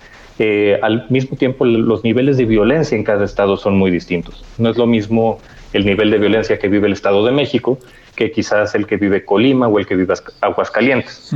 Eh, entonces, a partir de ahí tenemos que ver, bueno, cuánto personal tenemos disponible para realizar eh, las detenciones, para realizar las investigaciones, para llevar a cabo todo este, todo el proceso de investigación penal. Y por otro lado, también tenemos que ver que los recursos se reparten de manera distinta. ¿no? Eh, habrá entidades un poco, bueno, que reciban más recursos que otras, y por lo tanto podrán eh, ofrecerles mejores salarios a sus policías, a sus fiscalías, etcétera, etcétera. Este, es que ahí está el, asunto. ¿Qué, ¿Qué, pasa con lo que hacen ustedes? Así, para ponerlo claro, ¿hacia dónde va? ¿Sirve de algo? ¿O los tiran a lurias, para decirlo claro, Maximiliano? Eh, con este estudio, que es, como te menciono, es la segunda edición, eh, hemos tenido buena recepción con los fiscales. Eh, sobre todo, obviamente, con los fiscales que salen mejor evaluados o los estados que salen mejor evaluados, pero también incluso con algunos que no salen tan bien evaluados. Pensemos en los resultados del año pasado. En ese estudio, eh, el Estado de México salió en último lugar de nuestra clasificación. Y sin embargo, el fiscal del Estado de México se acercó con nosotros y quiso averiguar, bueno, ¿por qué salió tan mal mi estado eh, en este ranking que ustedes hacen? Entonces acudimos a la fiscalía y nos abrió literalmente las puertas de par en par para poder entrevistar a todos los distintos actores que participan en el proceso de generación de estadísticas. Oye, Maximilian, ¿te parece que la semana que entra nos encontremos otra vez y vamos más a detalle? Claro que sí, con mucho gusto. Gracias, Maximilian. Pásela bien, hasta el rato. Hasta aquí, Solórzano, el referente informativo. Heraldo Radio. La HCL se comparte, se ve y ahora también se escucha.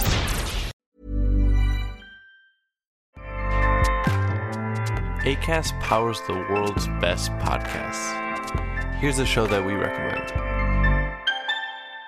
The Real Housewives is a guilty pleasure for most, but if you're looking to not feel guilty about that pleasure, tune in to Everything Iconic with me, Danny Pellegrino, where I break down all the messy moments and behind the scenes antics of Bravo's popular franchise. And on Everything Iconic, I also interview celebrity guests like Kelly Ripa, Kiki Palmer, Drew Barrymore, Cameron Diaz, and more about their guilty pleasures, their past work, and so much more. So if you're pop culture obsessed and find yourself watching way too much reality TV like me, tune in to Everything Iconic with Danny Pellegrino wherever you listen to podcasts. ACAST helps creators launch, grow, and monetize their podcasts everywhere. ACAST.com.